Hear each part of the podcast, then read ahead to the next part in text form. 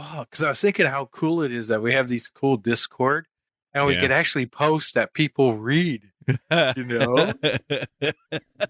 Yeah, I know. And then and then me sending uh, messages to everyone and some shithead says stop. I'm like, no, no you man, stop. Man, I wish I had a seen that, dude. You I, banned him too quick. Oh, I was. Damn it, Justin. Oh, fuck yeah. You tell me in my channel not to say shit. You tell me to stop? Boot your bitch ass out.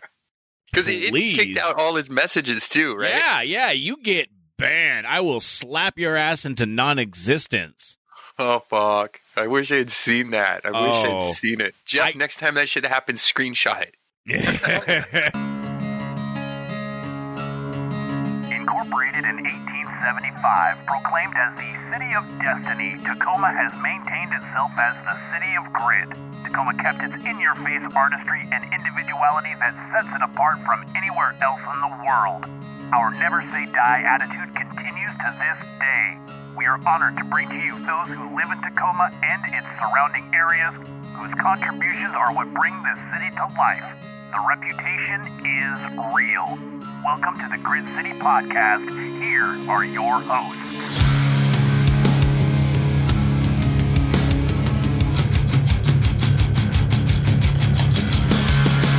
Got shit in his pants? What?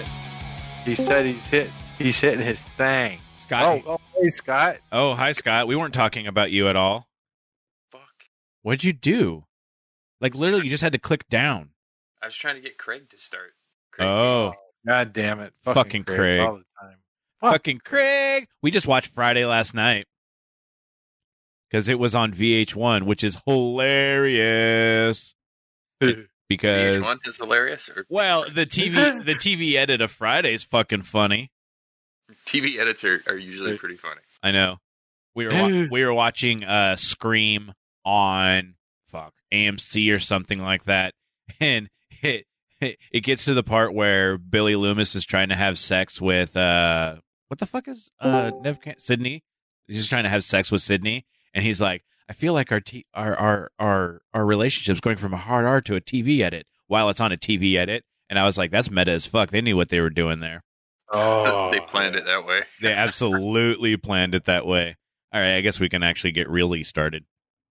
Welcome to the Grit City Podcast. I am Justin. I'm Scott. I'm Jeff. There is no Brogan because I don't know what Brogan's doing. I think he's getting prepared because we're going to do uh, we're going to Leavenworth this weekend. It's uh, as you hear this, it'll be after Halloween, so we'll all be hungover, but we're going to be going to Leavenworth. Well, the wife, myself, Brogan, and Brogan's wife, and we're going to be going there. So I'm going to bring some podcasting equipment for that and see how that turns out. Um, I don't necessarily have a whole lot of faith. I'll be honest. We'll see how. I, I don't know. Leavenworth is supposed to be for drinking, even though they got rid of uh, Oktoberfest there. So we're going to see how that goes. But no, Brogan. You'll be fine. You think so? Have, yeah. It'll be great. It probably will be. I'm not much of a beer drinker person anymore, I don't think, so. Uh, Leavenworth would be a good shroom town, too, if you oh. ever want to try that. Oh, that'd be fun as fuck. I think it'd freak me out. It might. I've done shrooms in uh, all over the place. I've Did I do shrooms? I don't think I did shrooms in Vegas, but I definitely did them at NorwesCon. No, that was just acid, and it's about the same oh. thing. So, Um, speaking of NorwesCon, I found some pictures that I forgot I had. Oh, uh, no. Uh, yes. Yeah. Uh, are, um, are they, are they, what kind of pictures are they? Uh, black and white. oh, pff, oh, are they tasteful then? The boudoir oh, pictures? No. uh, well, there's, there, there's some of uh, you ref, reffing. Oh shit! Yeah. yeah, me refereeing the uh, the K Y jelly wrestling events. Yes. Ooh, um, God, I want to look at those. Yeah, they're not good quality at all. They're they're not because it, I was nervous and and uh, drunk and. and things it was when up. you were you were the only person allowed to take pictures, right? Right, and that's what yeah. was fucking scary because everybody's giving me the fucking stink eye the whole time I hold up my camera. You know, you were allowed to on that. Yeah, yeah, yeah, yeah. That was that'll be interesting. I feel um we should take a look at those pictures. Um, not together and not definitely not on the podcast, but we should uh, go over those, find the ones right. that are worthwhile, and maybe put those up on our uh, Patreon for the uh, special patrons. They get the bonus content of uh, pictures. Right. And then that way they're right. not distribute, distribute, distrib- uh, sent out everywhere. Right. They're just that stuff. And then if they, yeah. and then if they make it onto like Pornhub or something, we know that we've got a mole in our mole in our group. Well, somebody's given out our uh, the Patreon, at least the link to uh, at least one Psychic Back Issue uh, episode. Did you see that? You told me it had over two hundred oh. downloads, and it's like, we don't have that many people. Yeah, it's hilarious. It's like ten times the people we have as patrons, at least. Yeah, but if you want to become a patron, you can go to patreon.com slash Grit City Podcast. You can find that link at grit city podcast dot com. There's all sorts of cool things on there. If you're not a if you're not a uh, seasoned listener, maybe you listen because there's someone cool on this podcast that you want to hear about. We'll be getting talking with them very soon. Very excited about all of the things that are coming up. Uh, did you guys participate in the Great Shakeout? Which was last week, because of we're, course, of course, yeah, ten twenty one and ten twenty one. If you listen to our no, ads, you know didn't. about it. Shut At up. At work, we didn't do anything. Did you guys? No, I forgot. Oh, I, I, I looked up and it was like ten forty five. I don't feel bad I, now. I don't feel bad. Well, it was weird because last year, because I I work in a, a whole huge office building in Seattle. Um, last year, it actually like they went through like the emergency thing that goes through everything. So yeah. if, if you're, you know, you're you're shitting on a toilet, suddenly the voice of God's coming out saying, we're going to be participating in a thing, you know, and they, they actually did it that year, which was annoying. I was in the middle of something, but I still got under my desk. Was it last year or the year before? Oh, shit. You're right. It was the year before. Yeah. Last year, last year, nobody cared about anything. We were all just going to die anyway, so no one cared. Yeah. But now that we've beat COVID, uh, we can uh, go ahead and just say that uh, we're back to the normal things like the volcano exploding and natural disasters and the fact that we're on a fault line, and if a tsunami hits, yes, Tacoma will get buried in water. Dude, it's getting buried in water right now. I know. I had to drive in that shit today. I got to watch I got to watch I didn't see the semi uh, rolling over, but I got to see the aftermath of a semi rollover. Stupid semi drivers fucking tipping their shit over. Uh, so I thought we were going to do the earthquake drill at work um, because I think it was two weeks ago. Mm-hmm. Um, security came through. I shouldn't say this. Someone came through and there they were go. like, um, they're like, there might be a fire drill in like an hour or whatever. Right. And so everybody's like, oh, fuck. All right. Whatever. Everybody's getting kind of ready for it. And then they came back and they're like, no, they canceled it. They put it off till later. And I was like, oh shit, they're going to do it. They're going to surprise your bitch ass with it. Right. Shakeout. But then they didn't. So I was all ready for it and then didn't do it. Oh, they blue-balled you on the, the natural disaster. Fuckers.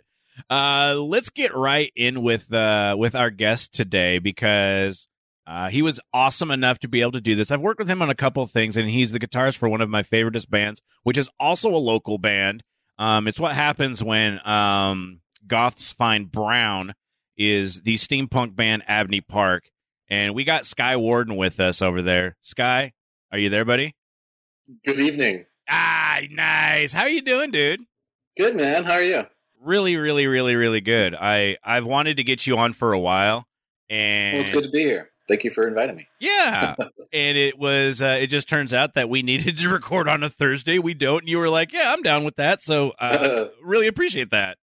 Have mics will virtually travel. I know. I know. Um, It's really, really inconvenient to sit in my my uh, my bonus room with a wooden mug full of uh, rum to uh, talk to talk to you. It's really inconvenient. Oh God, there you go, getting yourself some rum, making it happen.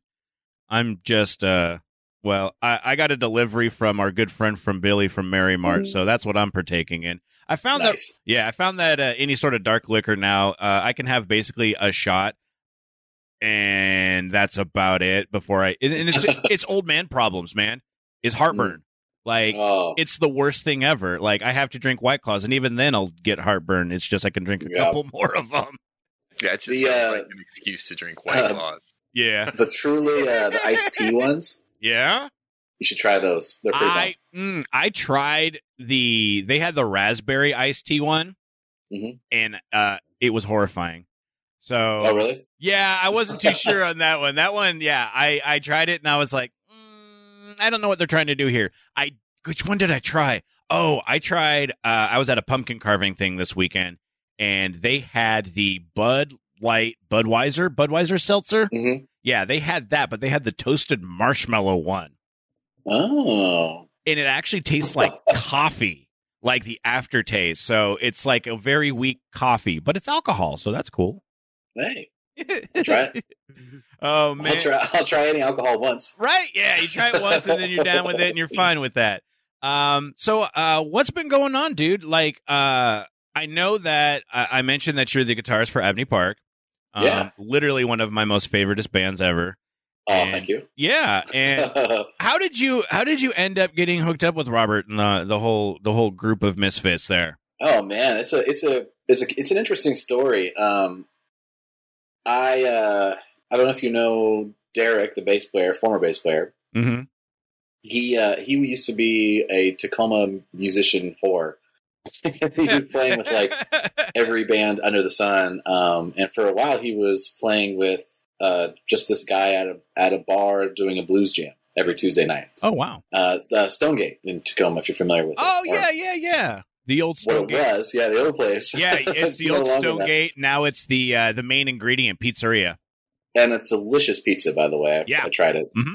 It's really weird sitting in a white pizzeria where you uh, uh, got drunk uh, very, very often in a, in a divey bar. It's not like, what's so clean? Yeah, right? um, but yeah, so there was this blues jam that happened at, at the Stonegate every uh, every Tuesday, and I met Derek fucking forever ago at that uh, blues jam.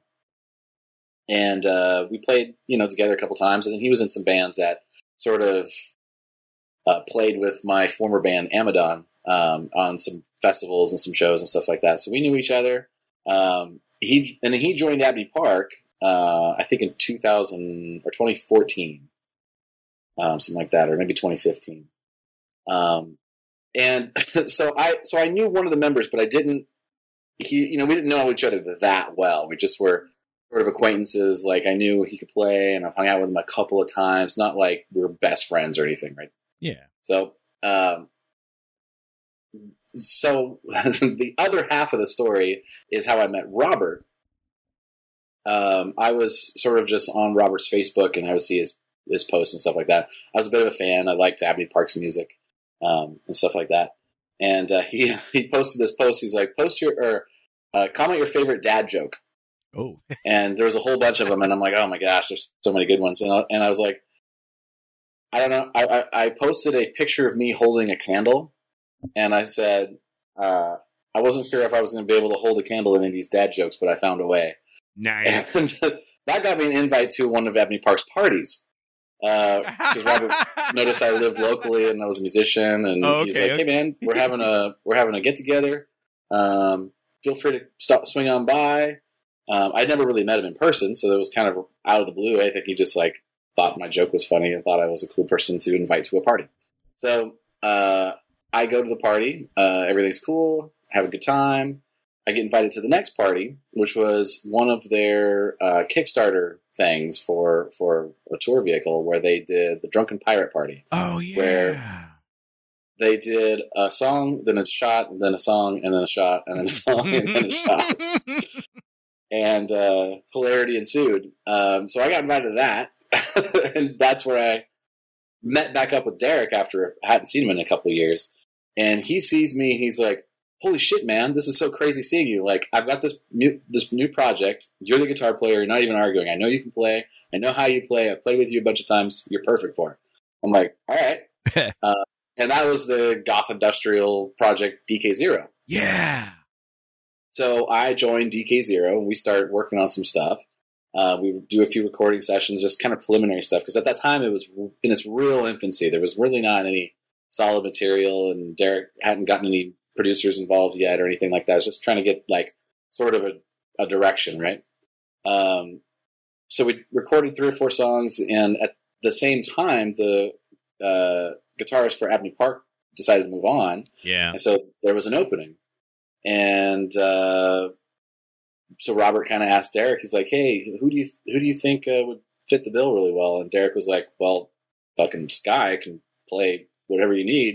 And he showed some of the some of the material I did for D K Zero, and sort of pitched me to Robert, and uh, I auditioned and got the got the part. So, damn, that's good. Yeah, kind of kind of two halves, right? So yeah. I, I started I started in D K Zero, which probably legged me in faster than if I just tried to audition on my own. Well, it's good to have an advocate for that stuff and have a buddy, and being in the, it's kind of cool just to see that uh, in the, the local music scene, even just having known someone for a short amount or like, you know, off and on, and being able to go back and be like, oh no, I know this guy. He's cool. And then the fact that you were just around it at that, at that point, you just look at something like that and it's a, just serendipity at that point. You just kind of yeah. like, it was essentially meant to be for this time at that point. Yeah. That's, I think, how it happens quite often. Honestly, it's like, Uh, Jeff can play. Come on down. And it's funny though, because I see you pretty ingrained. Just looking on Facebook in the uh, in, in the music scene, the local music scene, because even something as innocuous as you posting, you're talking about your man cave and just the the setup. You posted a picture mm-hmm. of the setup and like playing D and D, and you got yeah. you got Tim Silvers from Antihero like begging. He's begging me too. Uh, he he really wants to get on a D and D game. He's been oh, I'm, I would for sure have Tim on a D and D game. He would be so entertaining to it's play. Just, it's just so funny how inter interconnected and intertwined it all is, and it's not even. I mean, a lot of it's music based, but yeah, like just the fact that everyone's kind of cool and just kind of wants to bro down and build up that community. And I mean, just the simple fact that I feel that. Now everybody kind of wants to go out and do stuff, and if it's performed, mm-hmm. yes, awesome. But even if it's not, just like let's go do things. Yes, I, I have a real quick Tim Silvers uh, story. Oh just, yeah, it's totally off the cuff. Uh, there is a picture somewhere of someone taking a picture of someone taking a picture of Tim taking a selfie with me with my hand on his head on stage. It's like a chain of three photos. Wow, uh, and. Hand on bald Tim. That's funny. He's the most like physically imposing person. That's like probably the biggest teddy bear. But yeah. when you see him shredding on stage, singing "Fuck You," it's kind of like, what the hell? Yeah, he's a, he's a giant human. I love him to big pieces. So you were doing D K Zero and then with mm-hmm. Abney Park. Have you kind of already like always been like ingrained in kind of that goth industrial vibe scene, or is that just kind of something that just ended up coming around? You know, it's come and gone. Um, I, right. I was kind of more into it in some of my earlier bands um, when I was younger, younger. And like my last local band, Amadon, was more um, just sort of straight ahead pop rock. Okay. Rather than goth industrial. Um, and that's kind of the direction I had had, you know, a little Rush influence mixed with Incubus, that type of vibe. Um, oh, right and uh, with D K Zero, you know, we got involved with the aesthetics that Kate brought to the table and the music that Derek was working on. Um, it definitely, like, reintroduced me to some, some of the, like, oh, where'd my fishnets go? Uh, I think I have them in a drawer somewhere around here. You know, that type of thing. And, and that's been great. I mean, I, it's, I, I've always had that sort of uh, uh, personal aesthetic. So it's been fun to be able to kind of embrace that musically and on stage and stuff like that with uh, D K Zero.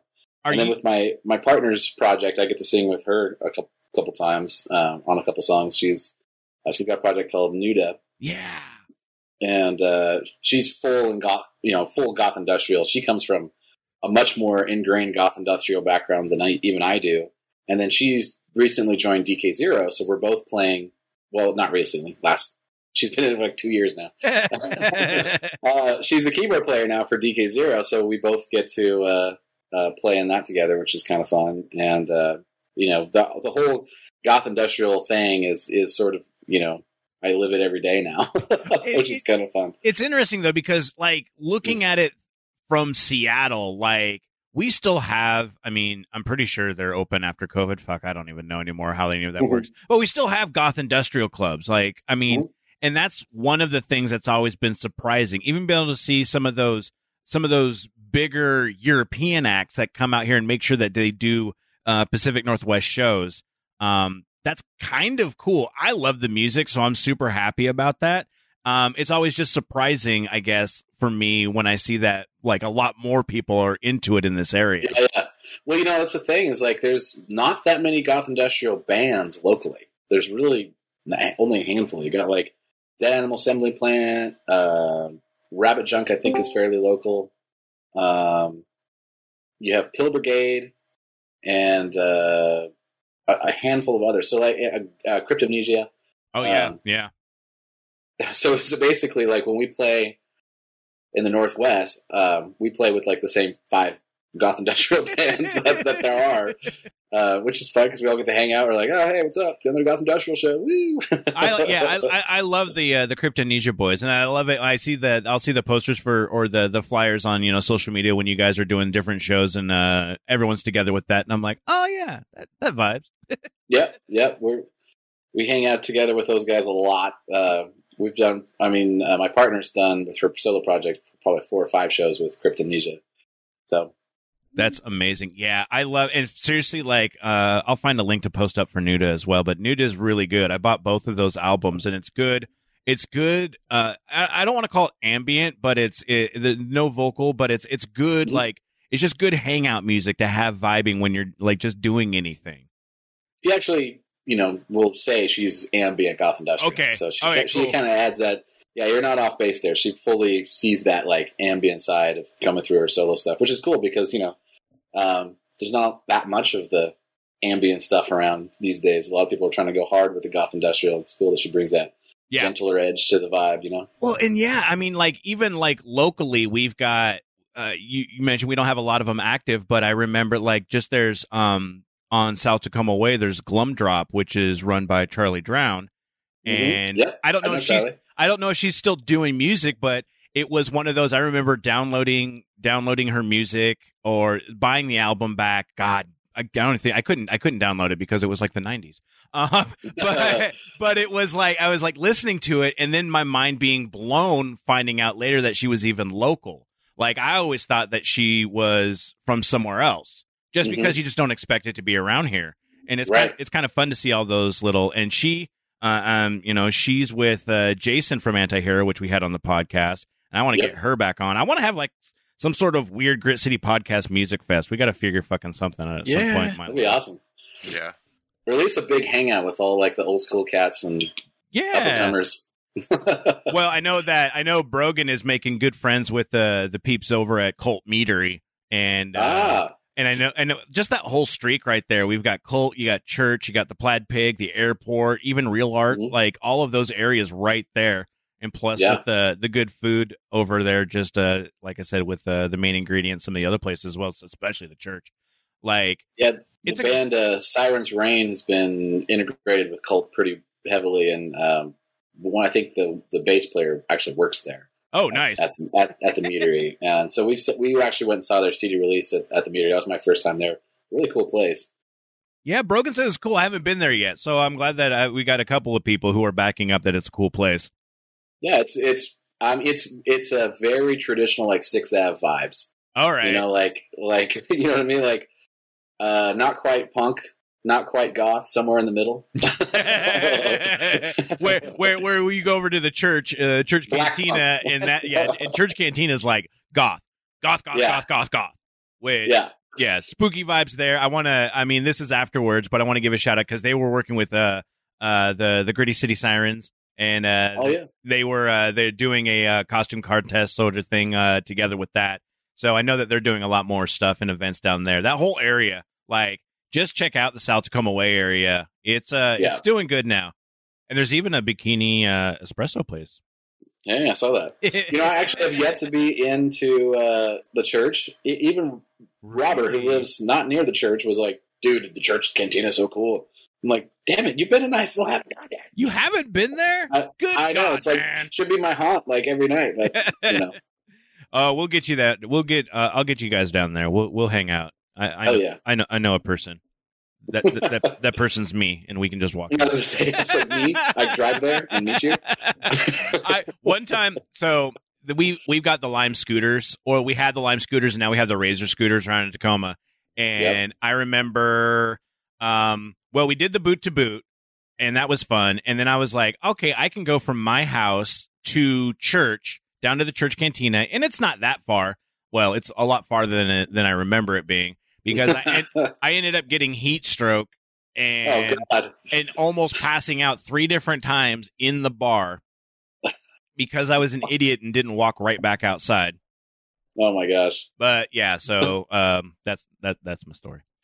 The end. um, I do want to talk I a razor scooter story. Uh, oh, what I, happened? Yeah, I yeah, yeah.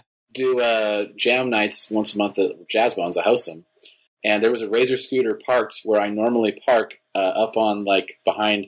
I don't know if you if you've ever parked there, but like yeah, artists get to park like kind of on the. There's like a little secret parking lot. Mm-hmm. There's a little, right next to the sidewalk. And there was a razor scooter right there, and I had to freaking move it, like lift it, and it was heavier than it looks, man. You gotta like pick it up. You're like, God. They make they make them heavy now, so they don't thro- so people can't throw them into the water, right? Or yeah. throw them in the back of their truck.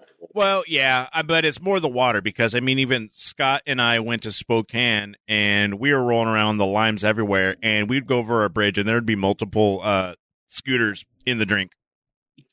Yeah, someone posted on the Discord that they saw like four or five in there, like just a couple weeks ago. Yeah, it was. Uh, it's a little ridiculous, but also, I mean, I was even watching a video on Reddit where it was just a dude walking around in Seattle. Some dude who was just pissed off and he decided to take it out on the scooters. And, and some other guy's like, "What are you doing?" He's like, "Fuck these scooters." I'm like, "Damn, they didn't do anything to you." People These scooters re- represent communism, and I'm not about it. I don't even know what's going on with it. Why are you so mad about scooters? Like, obviously, you haven't... My name is Scooter, and then people are making fun of me. Obviously, you haven't taken a, uh, haven't had a drink or two and gotten on one of them, because then it's a lot of fun. Oh, man, is it? We're going to have to do that again, too, by the way. Um, now, you are very much integrated into the music scene in Tacoma in more ways than just this, because you're helping out the kiddos, too. Hell yeah. So you do a thing called Live It Out Loud, which yep. I've had a chance to uh, help in whatever dumb way that I possibly can. A very significant way. But you are doing it because just really to get kids into music, right? Yeah, so uh, Live It Out Loud has been in the Tacoma area for eleven years now. We're on our, on well, heading into our twelfth year. We just finished our eleventh year. Damn. Um, yeah, and it's been a it's been a growing program uh, funded by a, a nonprofit called uh, Ted Brown Music Outreach, which is obviously uh, sort of under the Ted Brown banner, um, and uh, you know funded by by that as well. Um, And, I, and I've been a mentor in the program for almost that whole time. Wow. Um, okay. Yeah. Since the second Live It Out Loud, I've been a, I've been a mentor. I only skipped one the year I joined Abney Park because uh, I was really busy that year trying to figure out how to balance everything. Um, but other than that, I've been a mentor every year uh, uh, since the second one. And uh, there had been two other directors of the program, program directors.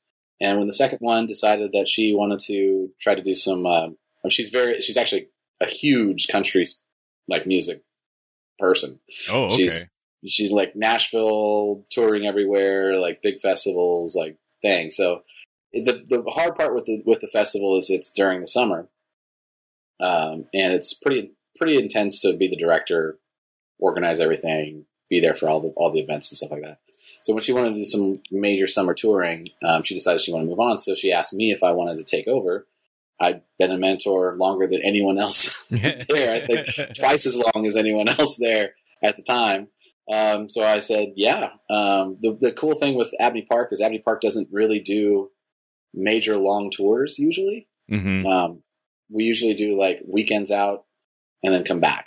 Um, 'cause Robert's got kids. Yeah. He doesn't oh, yeah, like yeah. to tour.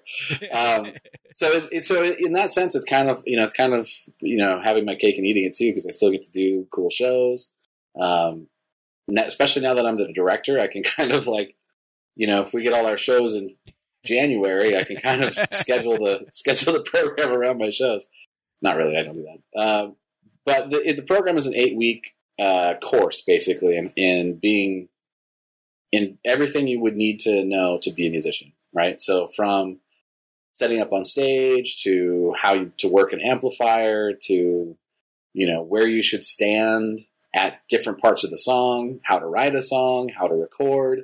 We actually introduced the last two years um, music videos, how to make a music video, how to, you know, film it, how to Arabian one, things like that, what the process is, what to expect. And the same, you know, we basically the idea is to grab all, and it's for kids between twelve and eighteen. So all these young, insanely good musicians, um, they're already like working on their talent, right? Their ability. Yeah. But a lot of times they don't have a lot of knowledge of what's possible, you know? So for someone like me, who's been in the music scene for forever, if I want to start a new music project, I know, oh, I can just go talk to a club owner and book a C D release show and put a C D out and do this on social media to get people there. And, you know, I know all the yeah. steps. If I want to get a producer involved, I know how to go about that, how to book a studio, how to get a music video made, like all these things that seem trivial if you've been in it for decades. You have no idea once you're just a guy that plays guitar, you're a kid that plays guitar. You just, you just want to, you just don't know how. So the idea of Live It Out Loud is to try to fill in all those gaps, to like get, you know, sort of enable the next generation of musicians to have access to things that other people in the music scene, uh, Tacoma music scene already do. And part of that, mm-hmm. a big part of that actually is um, the mentors. The mentors themselves are yeah. the huge part of that because they're all Tacoma musicians, like, you know, vet- veteran Tacoma musicians, not like random ones, but ones that ones that have been around and done stuff for a long time. Uh, we have Regan Lane uh, of Strangely All Right, who's been in the music scene for the Tacoma music scene specifically for like thirty years. Yeah, Regan's uh, super cool. Yeah, I was able to spend some time and talk with him at the uh, the the last Live It Out Loud show. He's a good guy. Yeah, and he's a great guy. You know, real genuine, and he's got a huge story. And his music's he's a great songwriter. Um, we've in the past had Raymond Hayden, who's been also a big part of the Tacoma music scene as a mentor. Um, just, you know, uh, Ben Union has been a mentor in the program before. Um, I mean, I've been a mentor in the program before. You know, the, the caliber of, uh, of people that are out there doing stuff is, is quite high. So th- that's, that's sort of the connective tissue that brings these young musicians into the fold, right? So like, if I know Sully can do a blast beat flawlessly at one hundred eighty B P M. Maybe I don't call a different drummer. Maybe I'm like, you know what? You're right. Uh, Sully's only fifteen, but he can do it. So that, I mean, that's a really good point in that. Just the fact that, again, like we were just talking about how you ended up with Abney Park. It's just knowing people, knowing people really kind of goes a long ways a lot of the time, and the occasional dad joke, of course, but when you look at like just the, the simple fact that if, if if someone, especially a kid at that age, like in those mm-hmm. teen years, you don't necessarily know what you want to do, but maybe you have been playing guitar for a while, or maybe you've been playing drums for a while, any yeah. other, any instrument, and you're like, okay, can I make this? Like every, that's everybody's dream is, you know, like, oh, look at that. I'll just make a YouTube channel or like a, you know, a, a, a SoundCloud page and someone will discover me. And that's not how that works. Um, right. So but a lot of them think that's how that works. Yeah. Right? Oh, totally. You know, and, that, and that's that's where we get to, like, you know, as the mentors, we get to break break that down and be like, well, there's a lot of steps that you can take. There's a lot more power that you have that you might not be aware of. And here's how, you know. So like both disillusioning sort of the un, like unrealistic ideals, but also empowering with the actual steps. Yeah. And that's sort of the point of the program is to like, you know, if you put a music video out and you time it right and you do this this record this way and you, you don't need as much money as you think you do, you don't need to worry about a record label, this, that, and the other thing. You know, give them all the, all the tools. Yeah, F the record labels, man. Not anymore. It's like, I've been signed three times now. It's, have you really? It never helped. Yeah, it's never helped. And that's like, it was it was always interesting. Like, I mean, I've always been very, in, very keen in, especially with like, even like, I mean, I'll be honest with like the goth industrial music, because back in the early two thousands, I was super weird into a lot of that shit. Um, yeah. And I would just get into it, but you would see certain like acts and I'd be like, oh, cool. Like I, I'm seeing what they're doing. And then I see them get signed to a certain label and I'm not going to uh-huh. shut. I think the label's already dead anyway, so it doesn't matter, but I'm not going to say anything. But it was just the fact I was like, oh shit, they got labeled with them. And it was like, it's one album drop. And then you always know it. Like, it's just yeah. like, and they're like so hyped to be in with that band or with that label. And they think that that's oh, going to be the be all end all. And they're going to make a billion million dollars. And then it's literally one album, no promotion, dropped. Yep. I've seen it happen dozens of times, friends. I'll, I'll take back what I said. Uh, Cleopatra has actually been pretty pretty awesome to work with. Uh, oh, right. D K Zero, D K Zero signed signed to Cleopatra um, two years ago, three years ago, two and a half years ago. I don't know. It's that COVID. And Cleopatra, who knows how long is it? Cleopatra's been one that's been around for a long time, especially with the goth scene. So that kind of that makes sense too. That uh, they would actually be good with you because at that point they're going to know what they're doing. But anybody can literally make a record label. John- yeah. Jonathan Davis from Korn did one, had one, put out one orgy album, which was a great album, by the way. And then then the record label died away because either no, he you know didn't make any sales or whatever went on with it. Um, it just kind of fades away, that sort of thing, or he lost interest. Who knows? You know. Yeah, the two other record labels I've been signed to were kind of that smaller, like sort of entry, fig- you know, new record label type of vibe. Which, you know, as an artist, you always think, oh, this is great. I'm getting on the ground floor. I'll be one of the, you know, sort of flagship musicians that they put out, you know. But no, that's not how that works. no, no, usually not. Now, I've got, I've got, uh, so now it's been uh, the, the, the whole pandemic bullshit. Yeah. I know that you are doing some shows locally again. Um, yeah. Uh, did I see that you guys were doing, uh, was it D K Zero doing uh, Tony V's? Yeah, so D K Zero just did a small West Coast thing uh, a couple weeks ago. Yeah. We did we did Tony V's, um, we did Star Theater in Portland, and we did Bar Sinister in L A. Ooh, so how did that go? Like, what's it like after after the world ended and they're trying to recover? It's weird. So, you know... Um, my partner's been doing some shows too. She did Wasteland Weekend with her other band, Fleisch Creek. Yeah. Um, and so a lot of the shows we've been doing are vaccine card required, um, which is, I think, good for us because then we don't have to worry about being responsible for super spreader events and stuff like that. And the fact that you're um, bouncing around from city to city. Yeah, yeah. It's just like, exactly. just the fact that you're going from place to place, it just makes the most sense when it comes down to all of that. Yeah, you know, and so, you know, we, we did Wasteland Weekend, and that was heavily vaccine card required, um, especially there because they didn't require masks once you entered because it was all outdoor. Mm-hmm. Um, but, yeah, I mean, the shows the shows have been medium attended. I think people are still sort of, you know, trepidatious, which you can't blame anybody for. Yeah, right. Um, and then the, the, the Bar Sinister show is actually pretty packed, not as packed as Bar Sinister normally is, but... Um, It was it was pretty good. Um, we this the stage technically is outdoors. Um, All so, right, yeah, okay, that works out then. Yeah, it's it kind of it, it's technically because it's in a tent. ah, all right then. yeah, so, but it was it was good. I mean, we you know we hadn't we hadn't really brushed off the D K Zero material in in literally two years, maybe a year and a half. I think I think we did a small tour right before the pandemic hit. We did. We did a show with Trapped, um, which was interesting. Interesting, yeah. we, we didn't even we didn't even meet them. They didn't even bother to introduce themselves. We were direct support. That's probably um, the best for the best.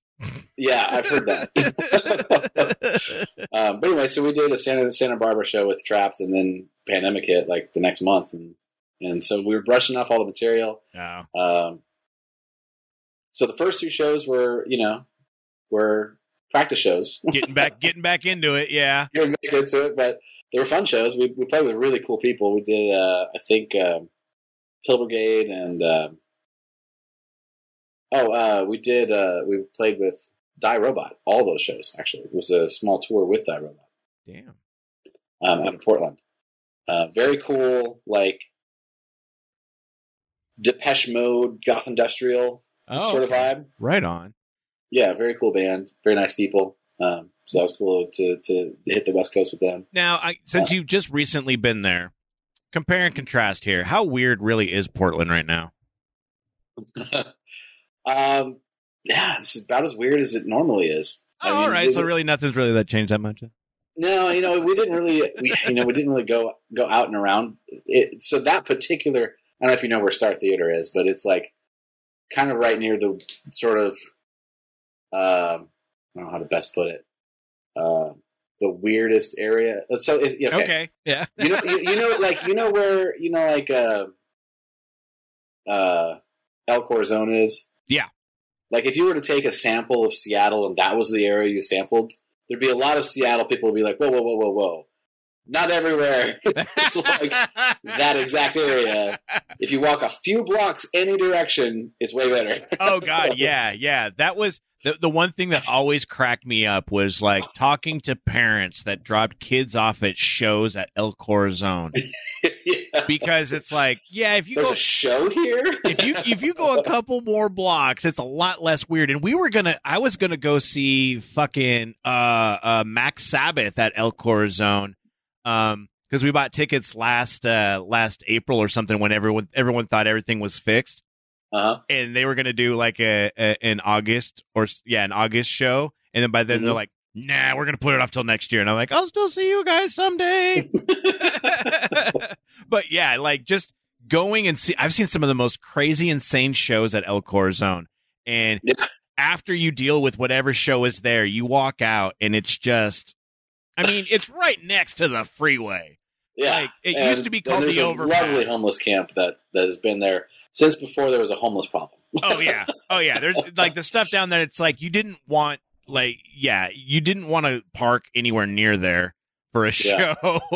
Yeah. Or you got the buddy with the crappiest car, and you're like, here, let's take your car, man. I'll pay for gas. Yeah, so Star, Star Theater is kind of in that sort of isolated zone a little bit. That's not not as, not quite as uh, not quite as you know myopic, but similar. Oh my God, I love it all. Uh, I found an interesting article. We'll co- talk back more about all the other stuff you've been doing because I love doing it. But if you want to check out Live It Out Loud, you can go to live it out loud dot net. If you've got a kid who might be interested in this sort of thing, or if you yourself are, well, first off, if you're between the ages that are acceptable to be entering into Live It Out Loud, why are you listening to our podcast? That's, uh, that's fucking interesting at that point in time. But you can go to live it out loud dot net. Um, we've got the links up right up on our uh, on the descriptor of this podcast, or you can go to grit city podcast dot com and get all of that too, because we've got all of that. Uh, awesome. Yeah, Scott and Jeff. I, yes, I wanna I wanna ask you guys a question. Cool.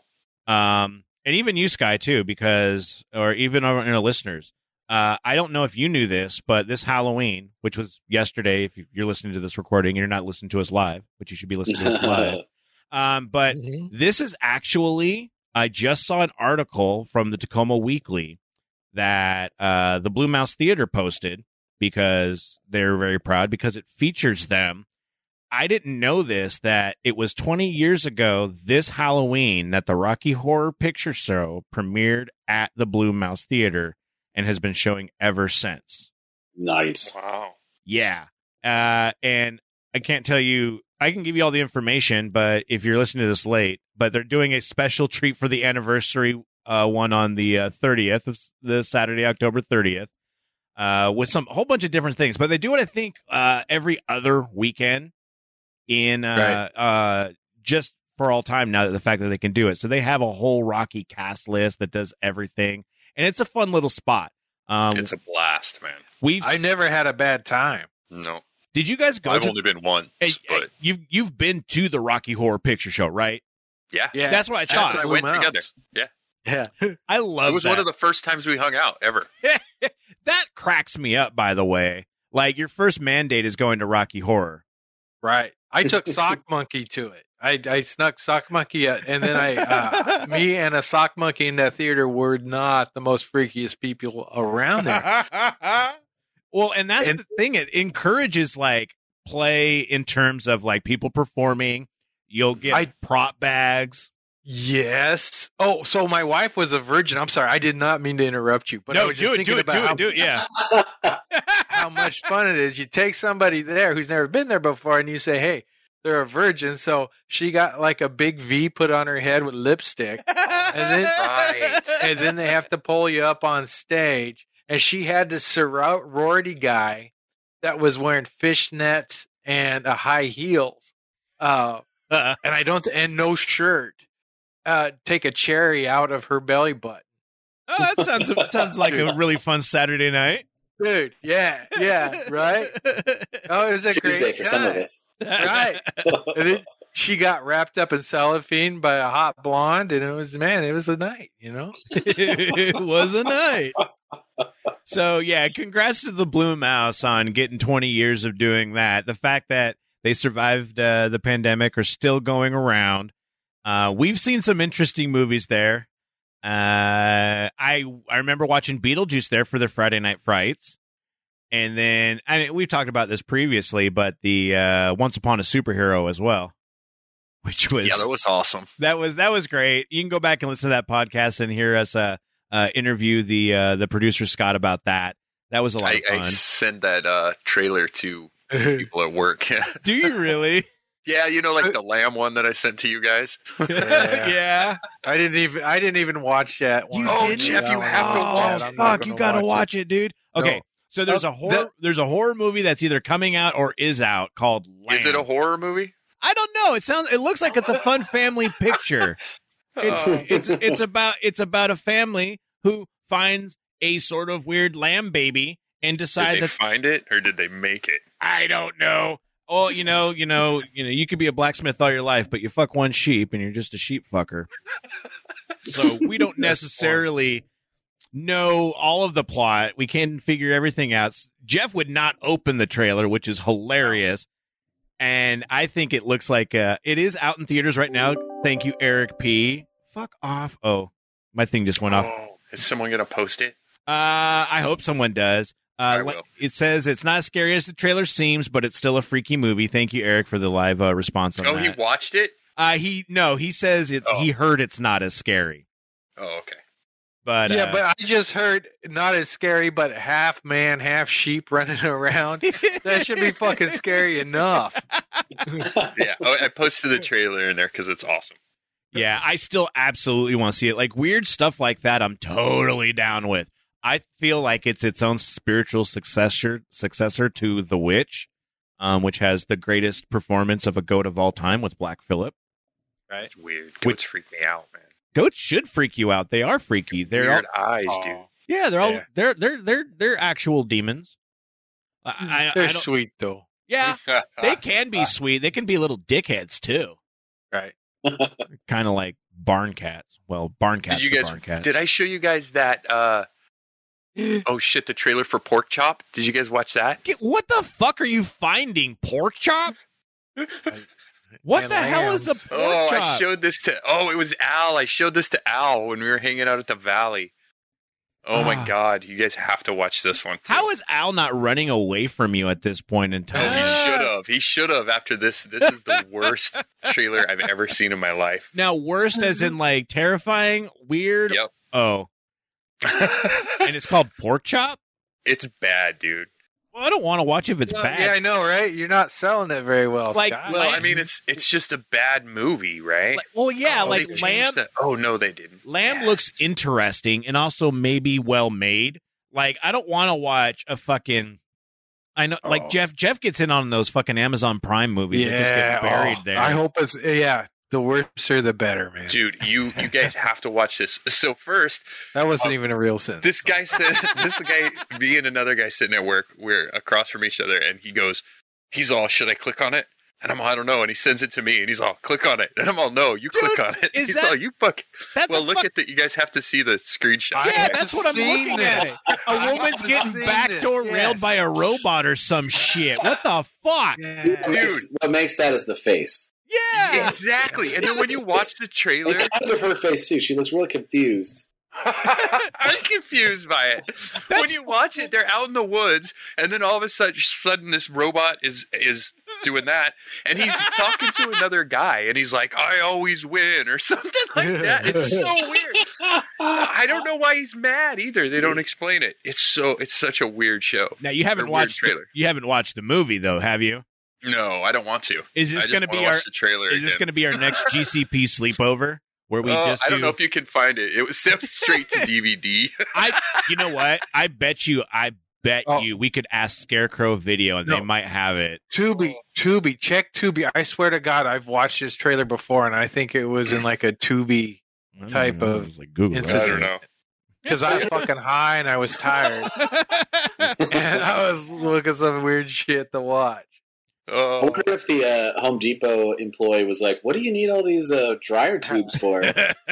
Don't you worry, sir. Don't ask. Oh man, I don't not I do not want to have that on volume. Independent Entertainment, razor sharp. They've got well, they don't have no. This had this has had like three point six million views oh, over ten years. So yeah, oh, yeah. Can you so hear it? Is, Are you listening to it? I'm not That's listening to two it. Two Girls, One Cup style views, though. Dude, you got to watch this. Oh, the, no. oh, one hundred percent it is. It's at least got to be twenty or twenty-five for me and just the guys I worked with this week. All right. This, okay, I'm just like looking at this, and they just filmed a movie behind a green screen, and they decided to get dressed up. And there's a man wearing a, it, it's like, it looks like it's Texas Chainsaw Massacre with dude with a pork head on his face. You're right. Where did he come from? So it's just so weird. And then all of a sudden, it turns into this horror movie, right? Yeah. You're like, what the hell? What the hell is this movie? See, and now, there's a second one. There's a second one?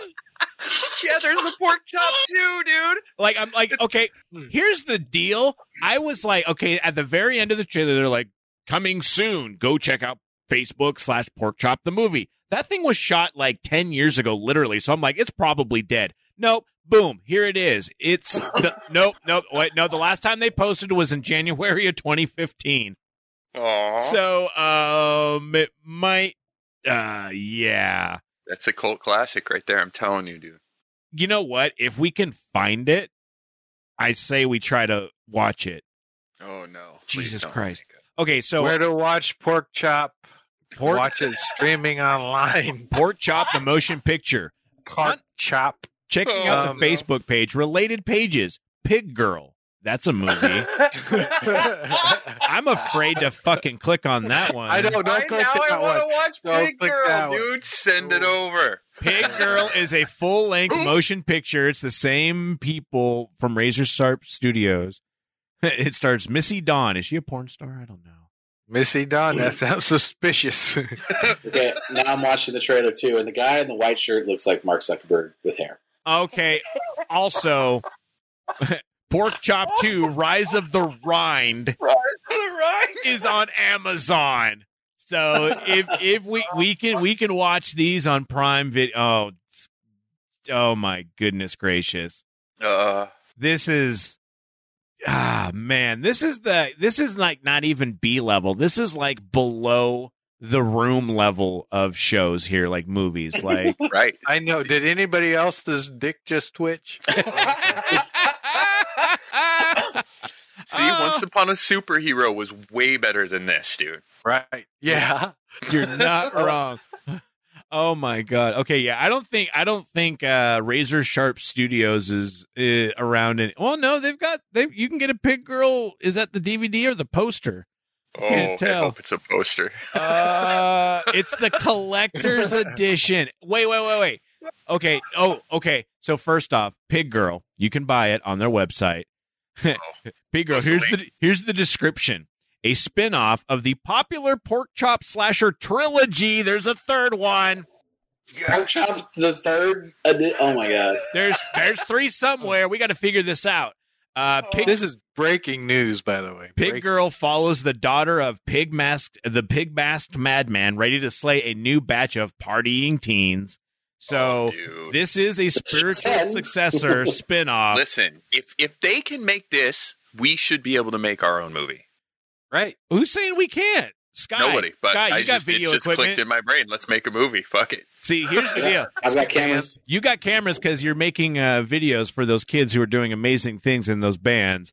And I, I make a lot. I make a lot of videos also. John. See, I mean, that's what I'm saying. We need to, yeah. and we've got, and we've got see, with us. We've got an amazing writer, comedic writer, serious writer, and Ken Carlson, who we've had on many times for his different projects, including Penny Prolabris, which is a horror, an ambient horror. We've got Dead Drift, which is a sci-fi comedy. We've got Enter the Mind Dungeon, which is a, it's kind of a dark comedy in the R P G realm. Like, he knows all of the stuff. He's hitting all the beats that we want. We got good camera work. And Skye, I know you can act because I've seen those music videos. I think well, I, I can I can film and direct too, man. I can edit. Like, whatever role I need to be plugged into. This sounds fun. Yeah, we're gonna we're gonna G C we're gonna G C P crowdfund the shittiest movie ever. And then we're going to put it on Amazon. And then we're putting it on right. Amazon. That's for damn sure. Right. I love it. Opening credits. This movie was made with five hundred dollars of podcast money. Oh my god. I love it, man. I know, right? That's ridiculous. Podcast money is like Monopoly money, you just can't see it. Oh yeah. I mean, we have well, we we, like audio. we, ha- we have money. Some great patrons uh, who are more than happy to uh, facilitate our uh, our equipment oh. our equipment needs. Uh, it's a, it, mostly it's us um, backing ourselves, but oh, we, we do, could totally have them be in the movie though. Yeah, yeah. Any yeah. patron, oh, yeah. any patron gets to be in the movie. Your tier level determines how much you get. Like, you got to at least be getting like four bucks a month in order to do that. If it's like a dollar a month, you get to be an extra. You know what? I think Journey Quest used to do it that way. Honestly, really? And for real. Yeah, I think so. I think you could pay to be get like extra parts in the show. They'd write you in for it.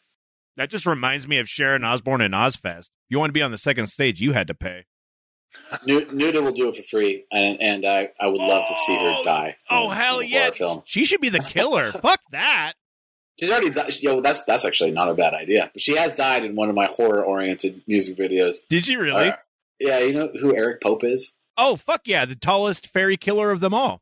Yeah, he carried her off into the darkness, and that's how she died. Oh, my God. She's, if anyone doesn't know what Nuda is, like, four foot eleven, yeah. And Eric, Eric Pope is not at all four foot eleven. He, he's the opposite of that. He's a little bit closer to seven foot.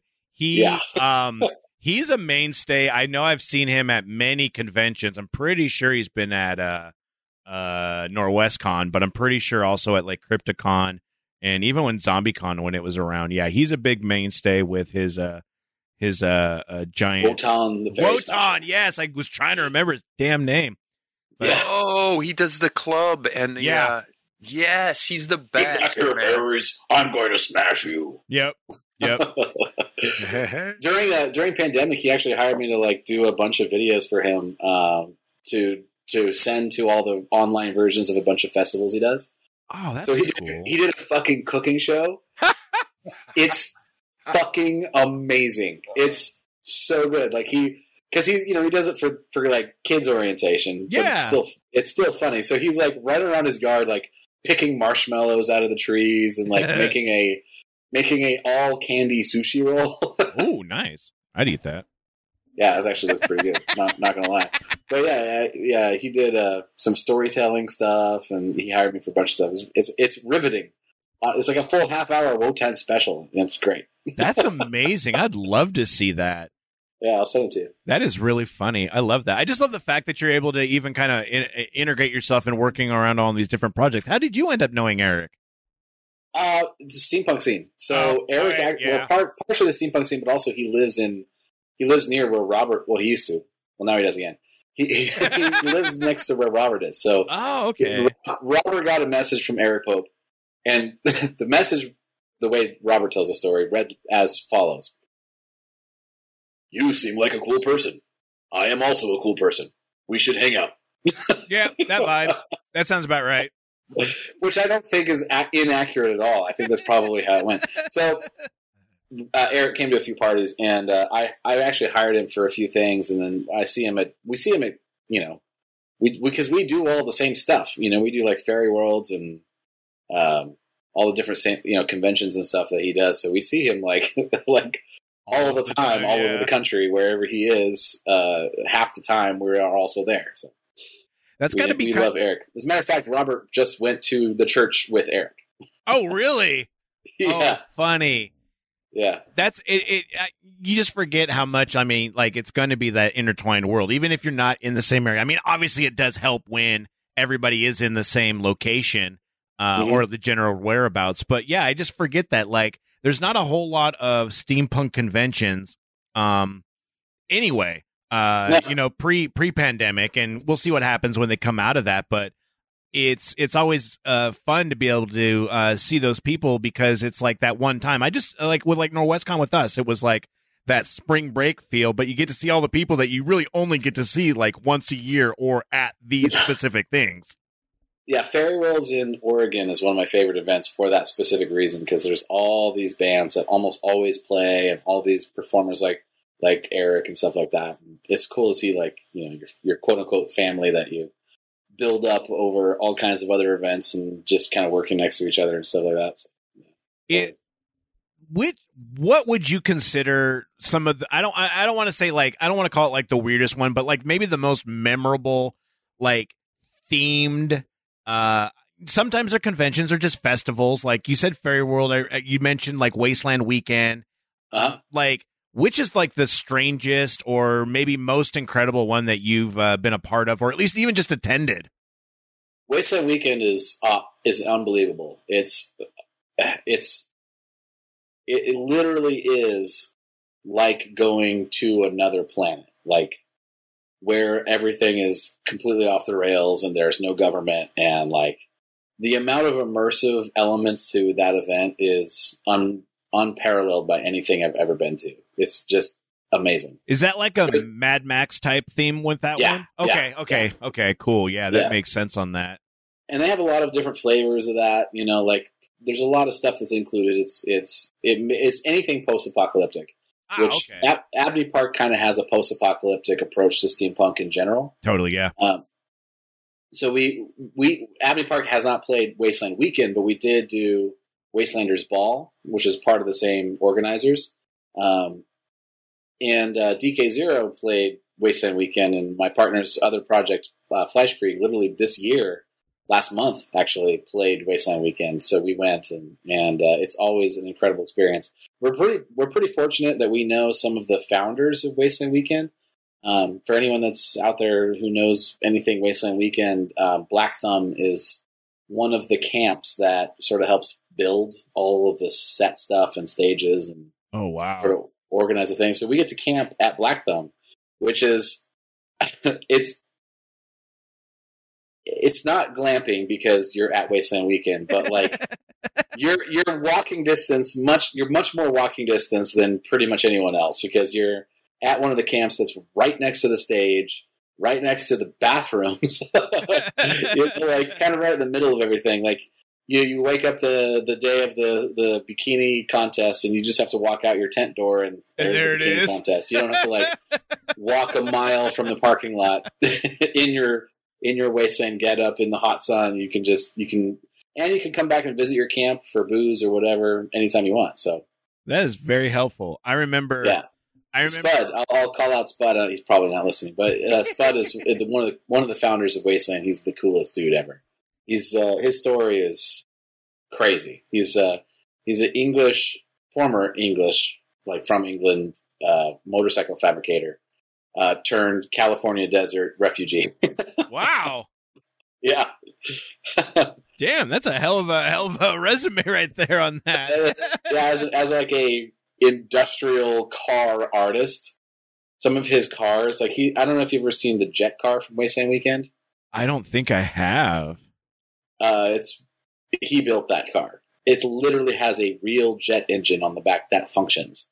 Um. Oh my god. Okay. Yeah. I just literally just found the YouTube for it, so I'm I'm posting that in our Discord. Nice. Holy shit, cock! What like? Yeah. That like the flames coming out of the it doesn't work. Like. Oh yeah.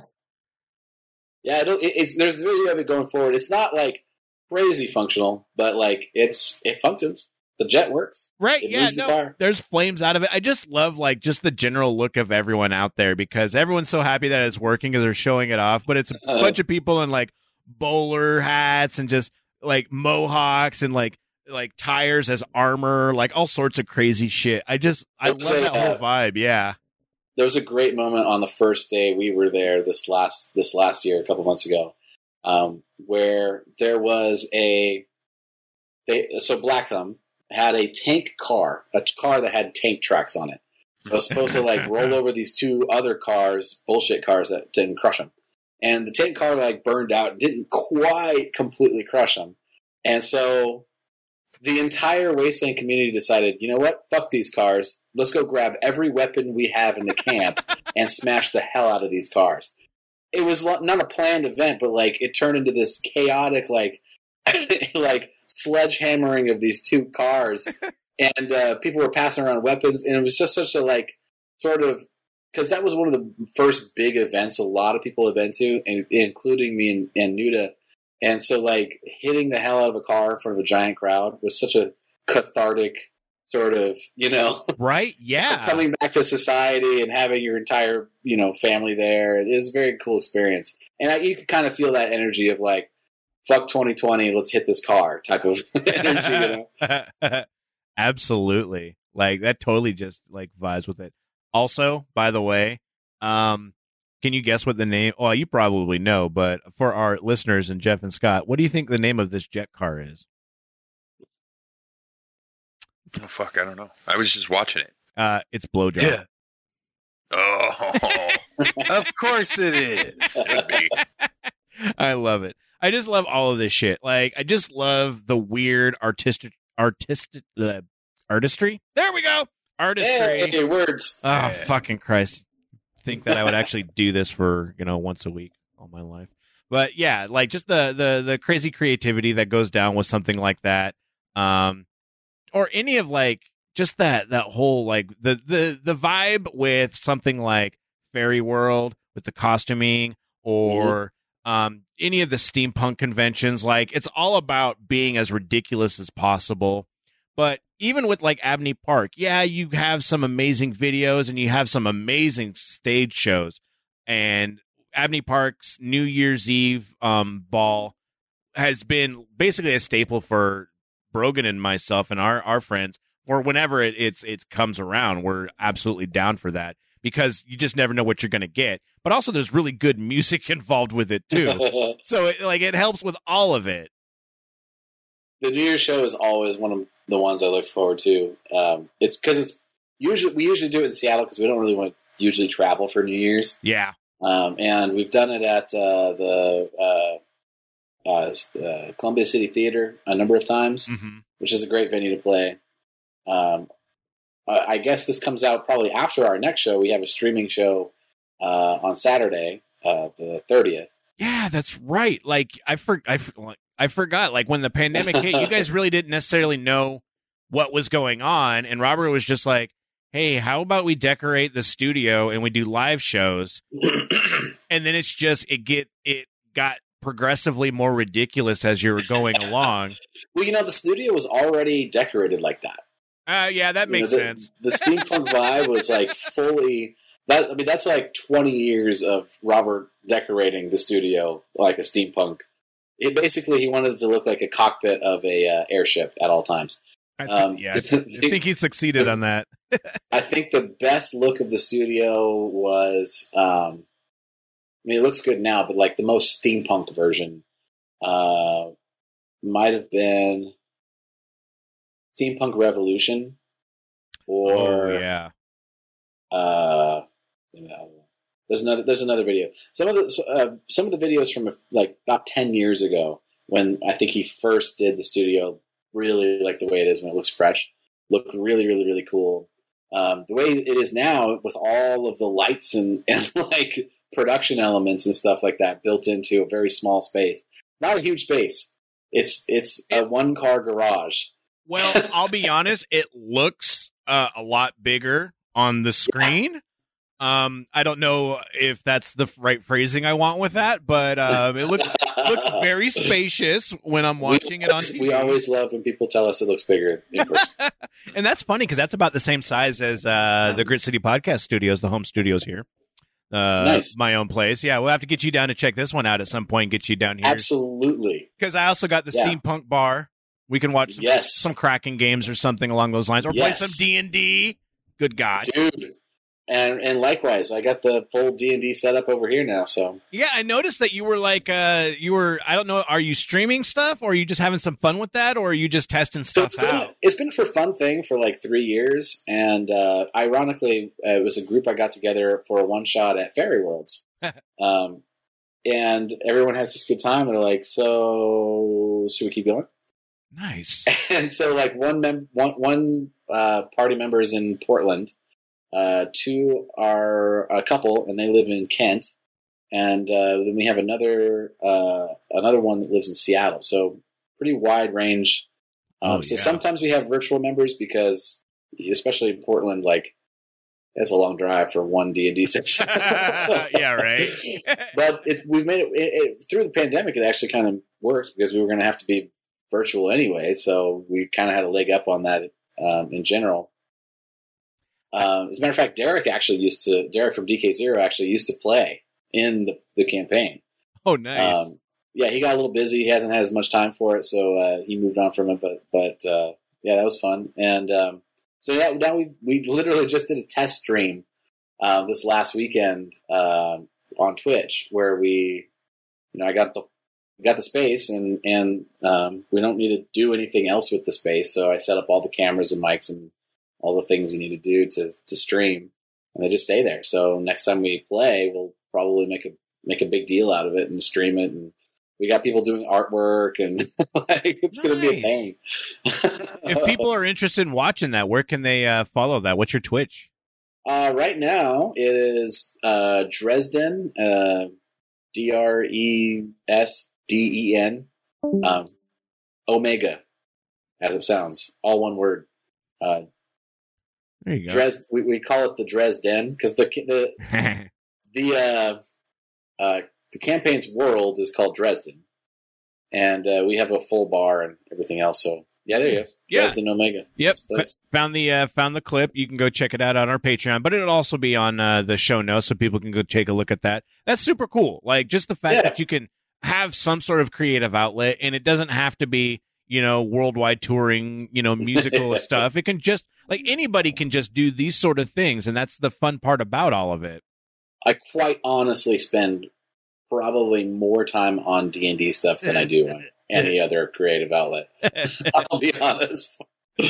Like I did a photo shoot today um, for, I did some senior photos. Um, it went great. Very fun. But I came home and I started working on D and D stuff instead of editing, which I should have. It's like, I don't want to edit these photos. I've already been there, done that. I just, it sounds like me in audio. It's like, yeah, well, I'm going to go do anything else right now. There you go. Yep. And like you said, if you're listening live right now, you can check out uh, Abney Park doing their live stream. It's on the thirtieth, so I know you got to get tickets early. You can go to abney park dot com and check all that out. But in addition to that, uh, there's still an album that is out that just got yep. released. Yep. And so you can go to the website and see that right now. It is on sale. It's their twenty twenty-one album, The Subaquatic Opera. Robert, oh, yes. Robert, his mind just never stops when it comes down to concepts, especially in the Abney Park world. Like they've got an mm. R P G, coloring books, all sorts of crazy stuff. A musical. That's right. I know. yeah. Like that. That that is going to be interesting. yeah. Robert uh, Robert wrote a musical and a full length record in one year. We've had a lot of time to be able to kind of hang out. He used his very productively. We uh, so yeah, I got I got behind because I was doing all this, I, you know, the, with the the program for the kids and stuff like that. Um, the album was supposed to come out, and he's like, "Hey man, we need some guitars." I'm like, "I want to do guitars. Like, I have this day. I will come over. I will dedicate the whole day to just recording the guitars for the next record." And uh, I, I recorded ten Abney Park songs in one day that day. Good God, that's just putting it in at that point, like. We weren't, we weren't, we weren't half-assing it either. Like we were being critical and like making sure solos were good and like thinking about parts and harmonics and yeah, just it. You know, it, now I think this is my fifth Abney Park record to be on, so there's a pretty, pretty comfortable working relationship on on working the material. When you when you started with them, was it just, you know, head down, play the songs, and then as it goes on, have more collaborative, or how is Robert with the collaboration process? So Robert has a very, uh, a very cool process, actually, uh, very inclusive. He, he writes sort of this skeletal structure of the song by himself. You know, he just cranks it out. And quite honestly, like the way Abney Park's music is, like, I wouldn't want to try, I wouldn't want to try to introduce any elements because he's got that, that part figured out. Like yeah. the way Abney Park songs sound, and what elements they need, like, it's there. Um, as far as, like, individual parts, like guitar parts and violin parts and things like that, he, we, so we come in and, and you know, there's there's a couple different working relationships, styles that he'll work with. Um, some people prefer to hear the draft of the song, write their parts, and then come into the studio to record them. And other people, like myself, like to just show up to the studio, song unheard, and write this, the parts on on demand. Okay, a little more improv uh, improvisational. Yeah, there's a give and take. Like if it's if it gets down to like a real specific part, I'll tell Robert to like go take a break and come back in ten minutes once I once I kind of get it worked out, you know. And there's a few yeah. lines that have that have come out of that. Like I don't know if you heard the song "Beaten, Battered, and Abused." Yeah, yeah, yeah, yeah.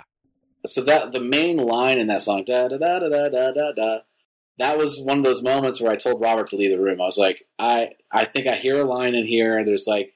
There's there's a hook, and I gotta I gotta sort it out. There's and it's gonna take a while, and you're gonna be bored. So go get a drink, and come back in like thirty minutes. So he did, and you know, there's a funny story about that. He he he has this, uh, and, and he has this, and he'll tell you the same thing. Like it's not a, this is not a bad thing. This is just a process thing. Like uh, initial, like okay. You know, sort of like scowl, and you never know if you did good or not. Yeah, um, and that's really just because Robert listens to the song like a thousand million times before you come re- even record it. So when you introduce your your new thing to the song, Robert kind of has to get used to it. So that was one of those that was songs like he wasn't sure that that line worked or not until he listened to it like a few more times after after I recorded it, and he ended up liking it and kept it for the song, which is good because that was the right choice. That's awesome. Yeah. I love the fact I just posted the uh, video for Beaten, Battered, and Abused. And uh, it, it, that's you and Robert in a video game setting, right? This is a collaborative video between me and Robert. So yeah.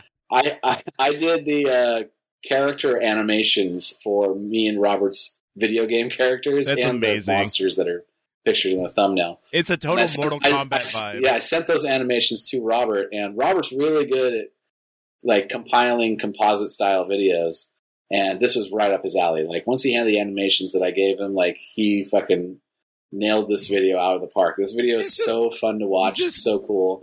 His daughter's in it um, as the final villain. Oh, you know, really? It's just, yeah. It's really, it's really cool. Well, I just saw him take a chainsaw to a dragon. So, you know, that's pretty cool. Nothing wrong with that. I love, I just, but I love the fact that he's, uh, Like he's willing because I mean Abney Park's been his baby for you know for so so long that mm-hmm. the fact that he is it, it's it's a collaborative process even down to the videos and stuff like that, that's really awesome. Robert Robert recognizes that like it's not, even though he's technically in charge, it's not a one man show, and it can't be yeah. or it's going to sort of uh, you know pigeonhole itself into the ground in a way that like is not healthy for any band. Um, We got some stuff coming up. Like he literally told me to take the lead on um, some collaborative stuff, some really exciting collaborative stuff I can't talk about um, with yeah. some really cool, really cool people and, and stuff like that, that, that I think is going to, you know, be really cool for Abney Park. And, um, you know, once, once we kind of like get to the point where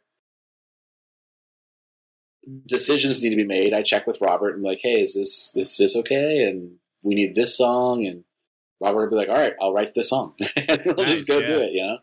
So that's that's kind of cool where, like, once, you, once you've been in the band for a number of years, and, like, I've been into it for, like, a quarter, less than a quarter of the entire life of the band. But um, obviously, you know, Robert knows I'm in it for the long haul. So you get to you get to do more stuff when you're when you're when you have that kind of attitude where it's always trying to make the make the thing better, you know? Yeah, absolutely. Like, I'm just stoked that the music scene around here is so like it's it's diverse, it's weird, but also at the same point, you're also helping crop up a, an entire new group of kids who are doing their own things. And like the Live It Out Loud concert this year, they were able to perform at McMenamin's at the Spanish Ballroom, mm-hmm. and they totally fucking kicked ass. Like all of them, like they put together, mm-hmm. you helped them put together amazing, good shows. So they know speaking, what it's speaking of the yeah. the. the... The filmed version of that show is out now. Oh, um, is it? It is. It came out a couple days ago on YouTube. Um, you can go find it on Live It Out Loud's website. Or, uh, website. It's, it's posted right on the front, live it out loud dot net. And uh, Live It Out Loud's Facebook page also has it right on the top uh, thing right now. So, Oh, yeah. Look at that right there up on the YouTube. I'll post it's that. It's got your illustrious face uh, in the interviews and stuff like that. So yeah, those I, are included in the video. I'm glad I wore a hat. I'll be honest. I don't want, and at least most of my face was uh, had grown back from my uh, my my my shaved face. I, I I'm never shaving my face again. By the way, I've just realized that I, I I need to have the beard at least at some point in time. Skye, thank you so much for hanging out with us. Um, thank you for having me, man. Anytime. Yeah, uh, it was super fun. Honestly, I don't know if any if uh, we've got we've got Al and Eric still in here if they have any questions uh, for uh, for you. But uh, before we get out of here, I want to thank everyone for listening to us. Uh, grit city podcast dot com. You can find all of that stuff. Scott, Jeff, do you have any questions for Skye, or uh, what's going on over there with you two? No, man, oh. I got no questions. Yeah, I think what you're doing is really cool, though, man. I, I, I think kids, uh, especially artistic uh, kids growing up, they don't have a lot of mentors, you know, and uh, mm-hmm. it's so important. Like even tech companies are, are, you know, forcing people to have mentors because they see how important it is. So, right, it's it's awesome. Good for you.